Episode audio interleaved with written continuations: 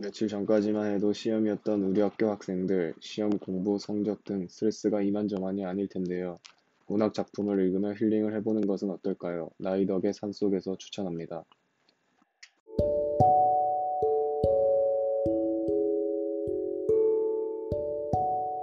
길을 잃어보지 않은 사람은 모르리라. 터덜거리며 걸어간 길 끝에 멀리서 밝혀져 오는 불빛의 따뜻함을 산속에서 밤을 맞아본 사람은 알리라. 그 산에 갇힌 작은 지붕들이 거대한 산줄기보다 얼마나 큰 힘으로 어깨를 감싸주는지 먼 곳의 불빛은 나그네를 쉬게 하는 것이 아니라 계속 걸어갈 수 있게 해준다는 것을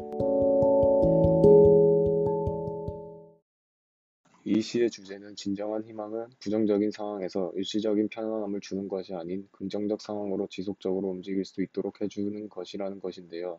저는 이 주제가 정말 인상이 깊었습니다. 이 시를 읽고 희망이라는 단어의 의미에 대해 다시 한 번 더 생각하고 우리도 모든 힘든 상황을 겪는 사람들에게 진정한 희망을 주기 위해 노력하는 것은 어떨까요?